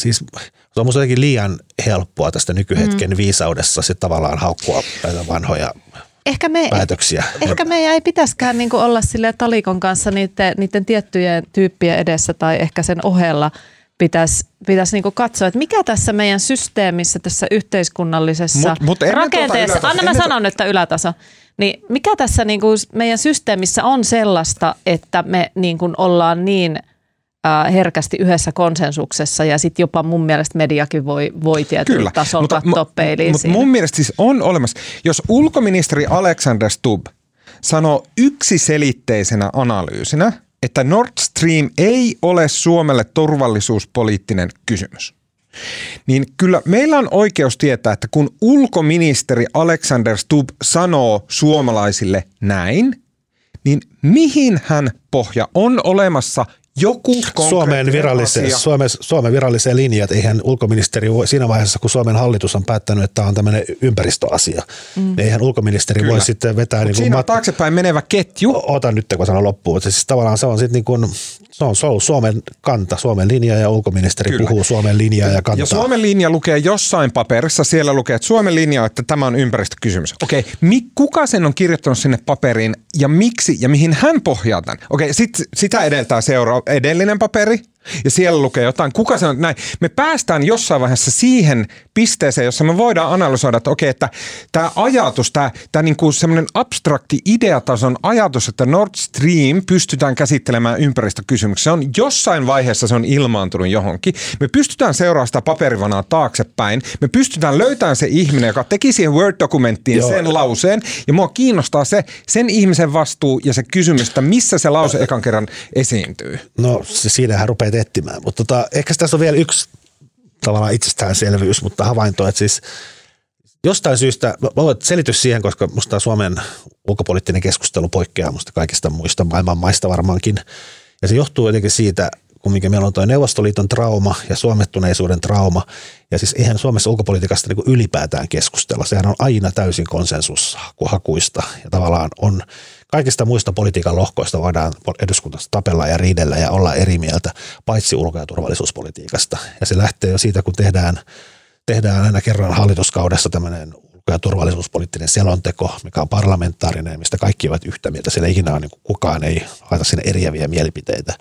Se käsitellään eduskunnassa silleen niin kuin hartain äänensävyyn. Tota, silleen, kammataan tukka ja pannaan kravaatti suoraan ja puhutaan vakavasti ulkopolitiikkaa, josta kaikki on aivan yhtä mieltä. Ja tota, jotenkin tämä on johtanut siihen, että niin kun kaikki on vaan yhtä mieltä. Ei, sitten ei, niin kun, sit mennään, jos, jos se analyysi on väärä, niin sitten se on kaikilla, kaikilla väärä. Mm. Vitsi, jonkun pitäisi sanoa Erdoganille sille, että Mr. Erdogan, look at all this shit we have to go through because we're not in NATO. Let us in so we don't have to do this bullshit. No niin, me- mennäänkö seuraavaan aiheeseen? Mennään. Mm. Uh, hyvin lyhyesti, koska meillä on välisty uh, tästä asiasta yli kaiken, mutta uh, yli ajan. Veera Luomaho, joka on upea toimittaja ja viisas nainen, hän kirjoitti aivan erinomaisen ilahduttavan ja syvällisen jutun suomalaisesta lobbaamisesta tämän viikon HS-visiossa otsikolla Kaikki loppaav- lobbaavat kaikkia. Jopa verovarain rahoitetut ja poliittisesti johdetut organisaatiot ostavat vaikuttajaviestintää. Se on synnyttänyt viestintätoimistoille tuottoisan markkinan ja poliittiselle pelikentälle kokonaan uusia tekijöitä. Mä luen tästä mm, alusta vähän aikaa, koska tässä on tämmöinen uh, HSL-esimerkki, joka on mun mielestä aivan erittäin valaiseva. Syksyllä 2018 Helsingin seudun liikenteellä eli HSL oli edessään suuri vyöhykeuudistus. Kuntayhtymässä päätettiin ostaa vaikuttajaviestinnän palveluita viestintätalo Miltonilta. Milton teki tarjouksen, jossa se eritteli, millaisia vaikuttajaviestinnän, millaista vaikuttajaviestinnän tukea HSL sen mielestä tarvitsisi. Sen mukaan yhtenä haasteena oli vaihtunut valtuustokausi ja sen myötä uudet kuntapäättäjät.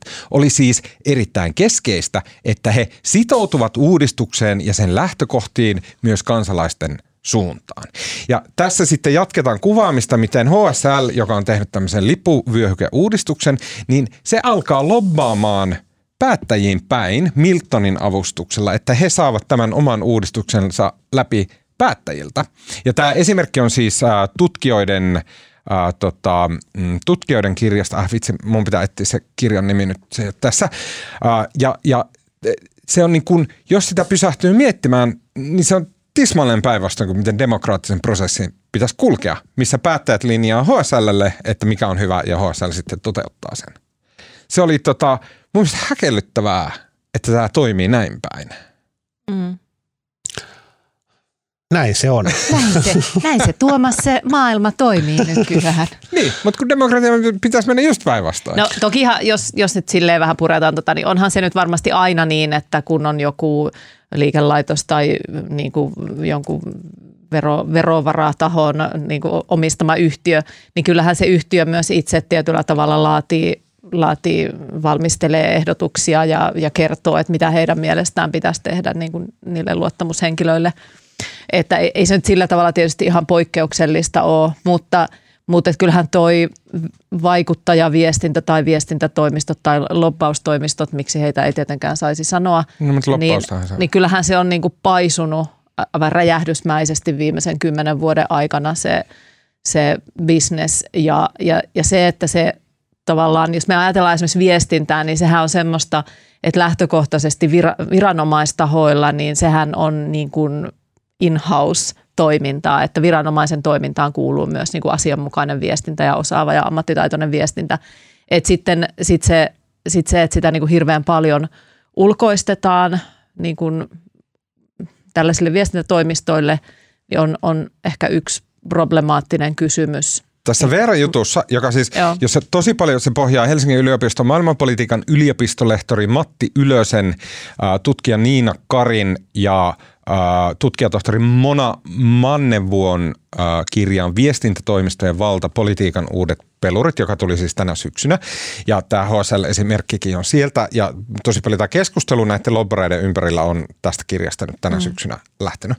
Ja, ja se, mitä siinä kuvataan, on se, että siis näitä Suomen kokoisessa maassa, joka on pieni kuin paskahuussi, niin, niin täällä on kymmenen isoa ja merkittävää poliittista lobba, en laskenut tarkkaan, mutta siis kymmenkunta isoa ja merkittävää. Niitä on Milton, on Rud Petersen, uh, Burton Martensteller, Pohjoisranta, uh, bla bla bla bla bla bla, Elmun kanat. Näitä on vaikka huru mykke ja niistä on tulossa tällä tavalla, niin kuin se mikä kylmävästi tässä kuvataan on se, että niistä on tulossa, niin kuin olennainen semmoinen öljy politiikan rattaissa, missä jos sä haluat saada asioita aikaiseksi, niin saatat viestintätoimistoon, on, se muotoilee, se vähän niin kuin pehmintelee, vie sen, ottaa sun vaikeat sanat pois, miettii, että mitä konnotaatio näillä sanoilla on, pistetään tähän sanaan tämmöinen tilalle ja näin, jolloin se sun viesti sulahtaa tyhmiin kuntapäättäjiin, joilla ei ole aikaa, eikä halua, eikä niin kuin ymmärrystä näistä asioista, mutta se kuulostaa kivalta.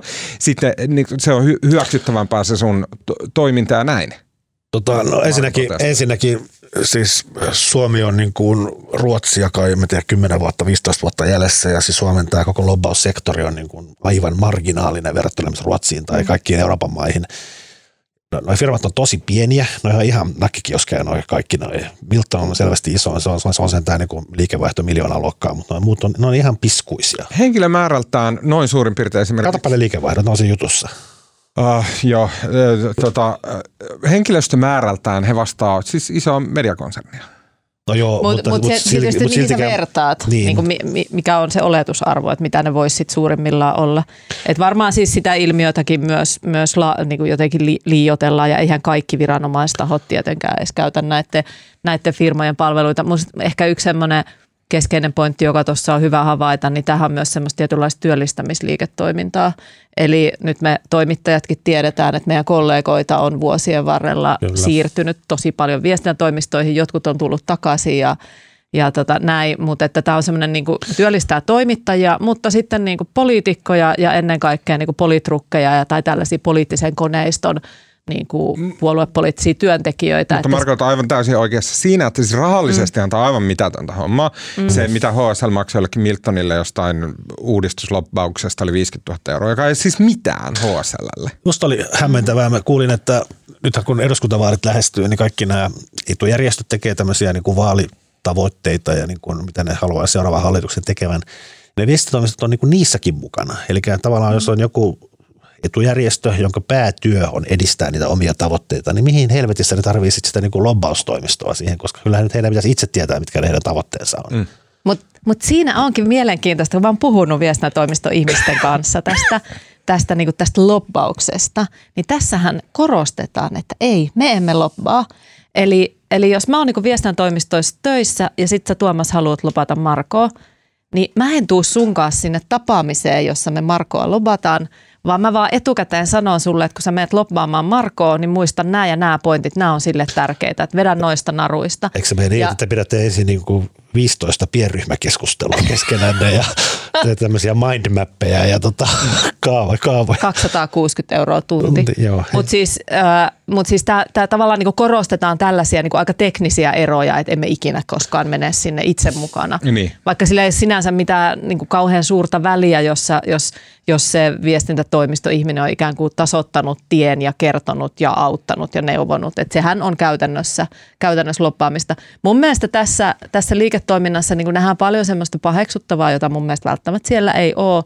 Mutta se, mikä on keskustelun arvoinen asia on, että tapahtuuko tässä niin kuin vaikutusvallan kauppaamista. Ilmiselvästi tapahtuu, ei ole sattumaa, että sinne palkataan juuri tiettyjä henkilöitä, eikä esimerkiksi jotain vähän vähemmän nimekkäitä tai verkostuneita. Eli nämä verkostot on niin kuin ihmiset tärkeitä. No sitten kun tämä raha liikkuu, että sä voit ostaa sitten Miltonilta tai joltain Tekiriltä tai Ellun kanalta jonkun jonkun niin kuin tyypin tätä vaikutusvaltaa tai verkostoja niin kuin avuksesi, niin se kysymys, että ketkä eivät voi ostaa. Mm. Ja mitä sitten yhteiskunnassa tekee se, että tällaiset niin kuin vallan verkostot on vaan tiettyjen niin kuin tahojen, joilla on maksukykyä tavoitettavissa. No toki he vetoo sitten siihen, että tekee jonkin verran tämmöistä pro bono niin kuin toimintaa, mutta musta se ei poista kuitenkaan sitä, sitä peruskysymystä. Pitikö tässä osiossa puhua myös Katri Makkosesta? Kyllä. Saanko Kyllä. sanoa siitä jotain? Uh, joo, saat. Sitten pitää varmaan lopettaa, kun kello on jo paljon. Kyllä. Mä olin jotenkin aivan Sallavassa olevia paikalla. Mä näin sen. Sä olit sille aivan, aivan niin tyrmistynyt siitä. No. Siitä nimityksestä. Kertaa e- vielä hyvin lyhyesti, kuka oli Katri Makkonen. Joo, Katri Makkonen on siis toimittaja, kollega, joka on ollut Ylellä ja sieltä hän lähti Sauli Niinistön viestintäjohtajaksi. Ja se oli silloin sille Joo, niin kuin Sitten hän palasi uu. toimittajaksi, jonka jälkeen... Se oli on, vielä enemmän sille, mitä vittu. Jonka jälkeen hän, on nyt, hän oli Miltonin tämän lobbaustalon nyt varatoimitusjohtaja ja sieltä siirtyi nyt valtiovarainministeriöön Annikka Saarikon poliittiseksi valtiosihteeriksi. Ja nämä liikkeet on tapahtunut aika lyhyessä ajassa. Joo, mutta mä olin jotenkin musta niinku, siis mä, mä, mä olin niinku todella yllättynyt siitä nimityksestä. Siis niin kuin ministerin valtiosihteeri on ensinnäkin se, se on niin poliittinen valtiosihteeri ja se on niin mitä suurimmassa määrin poliittinen paikka. Se ei ole niin virkamiespaikka, vaan se on poliittinen paikka. Mutta tämä valtiosihteeri, koko järjestelmä kehitettiin sinne aikoinaan sen takia, että tämä valtiosihteeri on muun muassa ministerin sijainen. Eli nyt voi olla Katri Makkonen voi olla henkilö, joka matkustaa Brysseliin niin ECOFIN kokoukseen puhumaan, niin kuin, puhumaan muiden valtiovarainministereiden kanssa. Ja tota, ei Makkosella ole niin päivääkään niin kokemusta politiikasta. Hän on ollut Niinistön esikunnassa, joo, mutta niin kuin, ja sitten hän ei ole käsittääkseni, hän ei ole keskustan jäsen ja tota, hän on niin kuin täysin niin kuin lobbari, joka on otettu sinne niin kuin erittäin vaikutusvaltaiseen paikkaan niin kuin valtiovarainministerin sijaiseksi käytännössä. Mm. Ja tota, Kyllä tuo nyt kuulostaa ihan huolestuttavalta. Se on musta niin kuin ihan käsittämätöntä. Ja sitten niin kuin Katri on fiksu tyyppi ja niin kuin varmasti pärjäisi siellä ECOFIN kokouksessa, mutta on semmoista silti vähän hassua, että niin kuin – siellä Katri Makkonen saattaa olla ministerikokouksessa edustamassa Suomea. Siinä kun me päiviteltiin tätä, kun tämä tie, tieto tuli, niin mä heitin sitten tyyli ensimmäisenä, että aa, avaus poliittiselle kentälle ja keväällä vaaleihin. Mm. Mut, ja, ja tätä Twitterissäkin jotkut vähän niin kuin vihjaili, että tällaisia juttuja liikkuu, mutta, mutta me oltiin jotenkin sitä mieltä, että ei, ei, varmasti ei. lähde hän, ei ehkä, ei, hän tavallaan ehkä pitää jopa rasitteena tämä keskusta leimaa, joka tästä tulee. Kyllä. Ja mun jotenkin selitys tälle asialle on se, että siis ilmeisesti Katri Makkonen ja Annika Saarikko on niin kuin ihan hyviä tuttuja ja se Saarikko, taas, taas päästään Kepun epätoivoon. Kepu on niin, kuin niin toivottomassa tilanteessa ja epätoivoinen ja sitten kun mikään, ei, mikään muu ei auta, niin sitten aina ruvetaan puhua, nyt täytyy viestiä tehokkaammin. Ja se Saarikko on selvästikin halunnut sen Katrin, joka on loistava esiintyjä ja niin kuin tietää esiintymisestä ja antaa mediakoulutusta, antanut poliitikoille iät ja ajat, niin se on halunnut saada sen Katrin auttamaan tätä keskustan epätoivoa ja tilannetta. Ja sitten tota, koska keskustalla ilmeisesti on rahaa. Tämä niitä keskustan kikkoja. Mistä? Tämä on just keskustan kikkoja, koska keskustalla ei ole rahaa palkata Katri Makkosta, niin, niin tota, sitten ne palkkaa hänet valtion rahoilla. Hmm. Eli se on palkattu niin spin-doktoriksi ja tekemään keskusta viestintää oletan, mutta vaan, että valtio maksaa hänen liksansa siellä Ehkä, valtiossa. Kuulostaa likaiselta, kuulostaa väärältä, kuulostaa niin politiikan perversiolta ja niin kuin oireesta, joka on lähtenyt jostain siitä, että kun politiikka on ruvennut sille ammattimaistumaan, eikä se enää ole sitä, että hei, että meppas Jooseppi tuonne Kukkulalle edustaa meitä, niin tämä on niin kuin semmoisia li- lieveperversioita. Joo, ja sitten sit niin kuin musta tämä tällainen hyrrä, joka pyörii pyörii tavallaan, että ihmistä vaihtaa duuneja, itsekin on vaihtanut muutaman kerran, mutta mutta sitten kun mennään, niin mennään niin virkamiehenä, sitten ollaan bisneksessä, sitten tullaan taas toimittajaksi, sitten mennään – sitten mennään niin kuin poliitikon rooliin ja, ja vaihellaan näitä niin kuin luontevasti ja vähän niin kuin ees taas välillä pressan niin, kanssa. Joka paikasta kerätään niin, niitä verkostoja itselleen. Jo, Mä jo, tunnen kaikkia. Jo, jo. Näin. Ja verkosto... Mä tunnen toimittajat, päätoimittajat, pääministerit, äh, lobbarit, kaikki näin. Katri Makkosen yhdistyy, sillä hän tietää kaiken kaikista. Jo, jo. Ja verkostot, ja eihän siis, onhan meilläkin verkostoja, eihän se niin kuin ole sillä pahasta, mutta, mutta ehkä toimittajana silloin, kun hän palasi sieltä niin kuin presidentin presidentin tyköä niin kuin A-studioon, niin kyllä mä niin kuin muistan, kun me jossain keskustelussa mietittiin sitä, että että missä ne lojaliteetit on ja sitten miten, niin kun, jos olet vaikka yleis, yleisasiatoimittaja, niin mit, miten sitten niin niin siinä vaiheessa, kun sulla on niin paljon niitä rihmoja ja niitä henkilösuhteita ja tuoreita lojaliteetteja eri suuntiin, että – että missä sitten menee nämä jäävyyden rajat ja mitä no, aiheita ja siis voi luontevasti se on, käsitellä. Se on epämuodikasta, mutta siis kyllähän siis mun mielestä, eri, siis varsinkin median puolella tä, täytyy olla tosi varovainen. Kyllä mun mielestä näytti tosi pahalta, jos joku presidentin entinen lakeja siellä haastaa, tiedätkö, puolueen johtaja jossain A-studiossa. Se, kuulosti, se näytti ihan niinku sairaalta. Ja sitten jos Ylellä on niin tuommoisesta, mä nyt tämmöistä kuvittelista, mutta jos Ylellä on niin joku juttu, jossa niin voidaan vähän miettiä ulkopuolelta, että mikähän tonkin lähde on, niin sitten se on niin hankala, niin. jos siellä on ihmisiä, joilla on hirveä Jos A-studiossa on toimittaja, joka haastaa puoluejohtaja, sitten, että et jos hänellä on niin presidentin kanssa työskentelystä tietoa, jota hän ei voi käyttää niin. siinä haastattelussa. Se on hillitön konflikti, e, eturistiriita. Mutta nyt varmaan Twitterissä sanoo, että me ollaan vaan kateellisia, että me odotetaan, että meillekin tulisi joku Nyt mennään kutsu. eteenpäin, koska nyt mennään johonkin. tiukasti äh, tota, tai reippaasti yliajalle.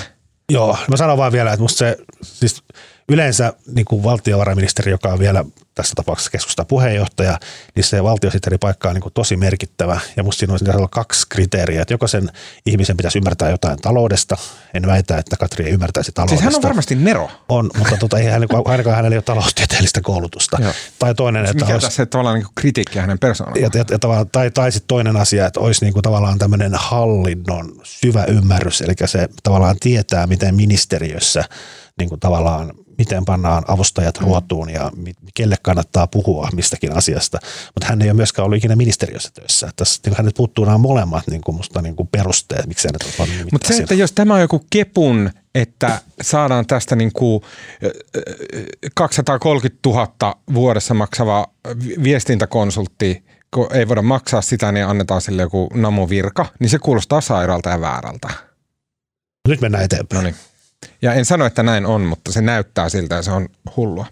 Okei, sitten kun tota, mm, äh, menette tota, seuraavaan jonkun lobbaustoimiston kutsumaan mediatilaisuuteen, jossa on vähän tavanomaista paremmat leivät. Ja ehkä siellä on jotain Olet kivaa. ehkä käynyt joskus, Joo, mä kyllä. Mä olin siis. Nord Streamin ää, lobbauksen kohteena vuosia ja söin niitä namuja. Ja Ai vitsi, siellä oli se, mun mielestä Pohjoisranta oli silloin se lobbaustoimisto, jonka Nord Stream oli palkannut.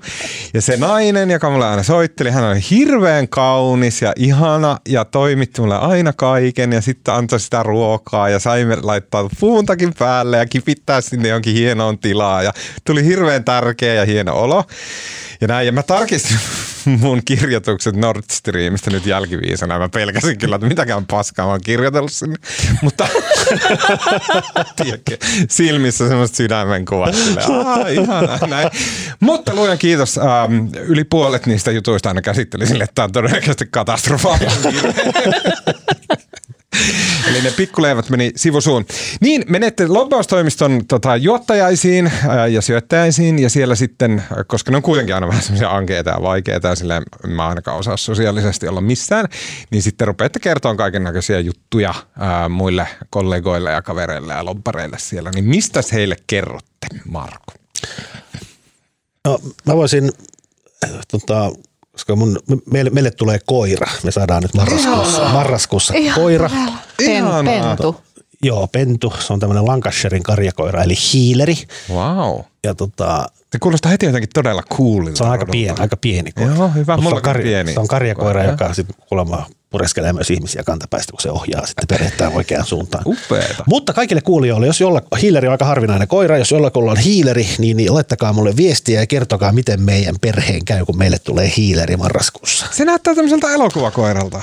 Niin, eikö se niinku söpö? jossain semmoisessa niinku humoristisessa lasten agenttiseikkailussa oleva koira. Joo. Joo. No laittakaa Ihanaa. mulle lukijat. Kaikki, kaikki, joilla on hiileri, niin ottakaa mun yhteyttä ja neuvoja tarvitaan, koska kohta me ollaan kusessa meidän perhe. Te ootte siis kirjaimellisesti, tulette olemaan. Mä oon tämmöinen koirakuiska ja mä voin neuvoa kaikki. No, siis mä en voi auttaa, koska meillä on kymmenen kuukautta vanha Kerttu, joka on Labradorin noutaja, että se on aivan eri asia. Mutta tulee olemaan hauskaa ja välillä ehkä revitte hiuksia päästänne. Kyllä. Tota, äh, kun so, suurhyökkäys Ukrainaa alkoi, niin Venäjällä oli, oli näitä mielenosoituksia, muistetaan vielä kuvia, ei tietysti mitään valtavia, mutta jonkinla, jonkinlaisia, ja sieltä sitten poliisi napsi aika, aika sille urakalla porukkaa putkaan.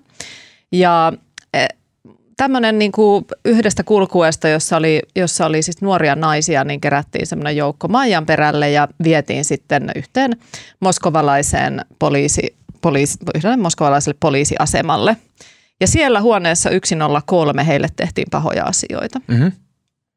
Ja nyt BBC on tehnyt äh, jutun, jonka nimi on Finding My Torturer. Itse mä vihaan tämä sanaa, torturer, siis mm. kiduttaja. Sä lausuit se oikein kaunis. Menikö sekin ihan hyvin? Tosi Joo, kauniisti. mä harjoittelin sitä ennen kuin mä tulin tänne.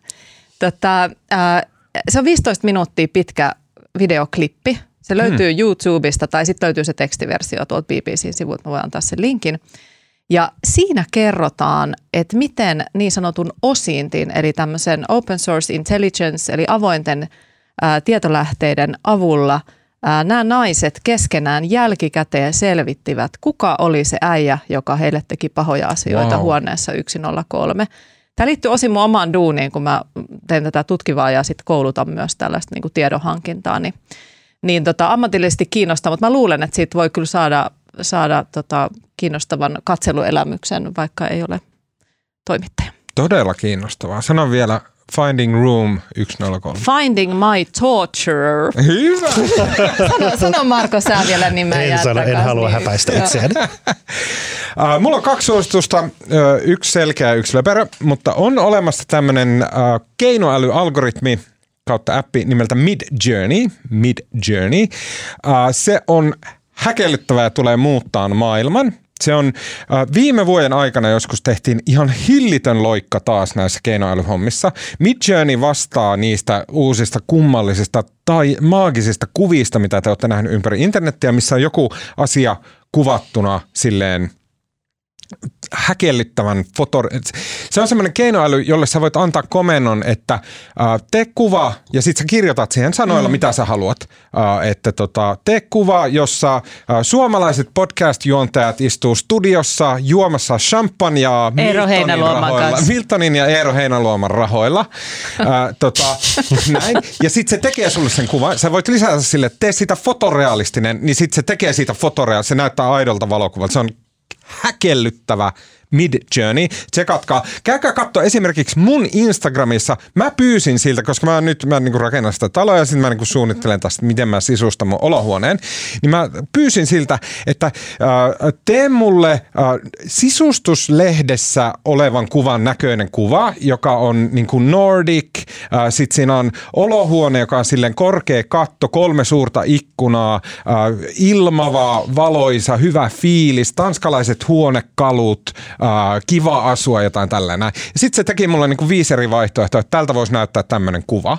Ja siinä on niinku tavallaan eri sisustuksia, mitä se keinoäly oli tehnyt. Ja ne mun Instagramista näkee, niin se on, se on ihan käsittämättä. Se on ihan, siis siitä avautuu semmoinen maailma, että me ollaan ihan tulevaisuuden kynny, kynnyksellä. Tutustukaa Mid Journeyin, niin ootte sitten tiedätte, että missä mennään pari vuoden päästä, kun kaikki on aivan erilaista. Toinen asia, mm, tämä on tosi hähmäinen, mutta mä haluan sanoa, että tämä on tosi tämmöinen näin.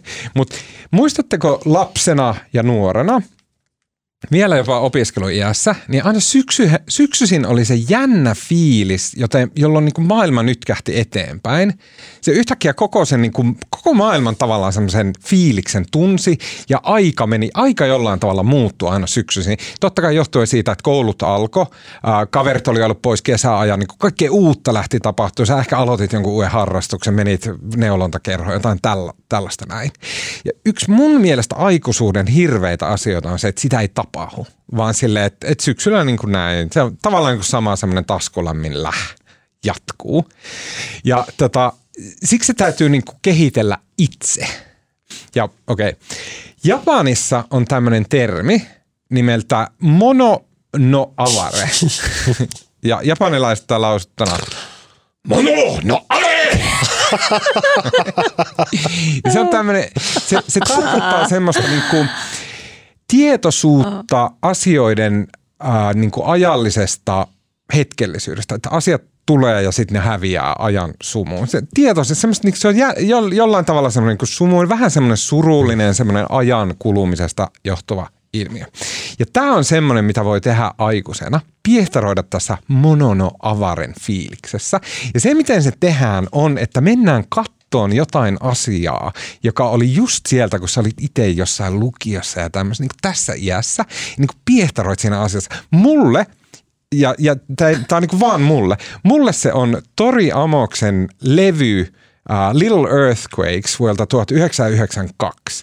Ja sitten mä menen YouTubeen ja mä katon, sinne on niinku joku ystävällinen sielu on ladannut VHS-nauhoitettuja Amerikan niin kuin TV-uutisten ilta, niin kuin loppukevennyksiä, jossa niin kuin, tiedätkö, uutisankkuri on silleen, ja this little girl, tai this woman has made a album, ja sitten siinä haastatellaan. Ja joka asia siellä huokuu vuotta 92, joka on mulle semmoinen, niin kuin mä olin itse kymmenen, että en mä silloin ollut oikein, mutta se, niin kuin, se on niin ysäriä syvällisesti kuin voi olla. Ja se, niin kuin, se tekee niin hyvää just tälleen syksyllä tämmöisessä ihmefiiliksessä, niin käy piehtaroimassa niissä vanhoissa fiiliksissä. Mulle se on Tori Amos Little Earthquakes.